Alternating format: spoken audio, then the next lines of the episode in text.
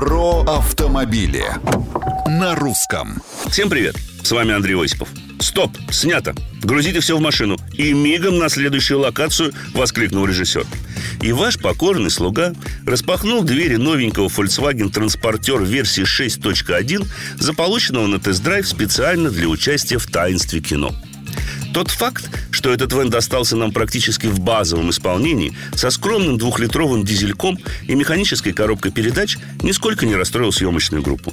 Потому что оператору, осветителям и другим участникам съемок были важны не кожаные кресла в салоне бизнес-класса, а, например, высокая крыша, три ноги с аппаратурой вставали ровно и в ряд.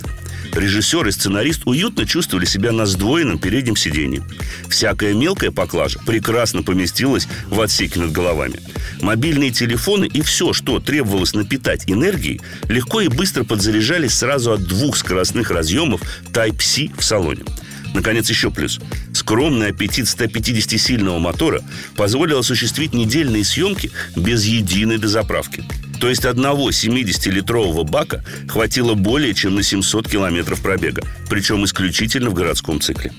Как тут не вспомнить известную фразу из фильма «Мимино»: «Когда тебе будет приятно, тогда и мне будет приятно, а когда мне будет приятно, я так тебя довезу». Поэтому, надеюсь, и кино в итоге получится. Вопросы, предложения и комментарии принимаются на страничках Русского радио в социальных сетях. С вами был Осипов. Про автомобили на русском.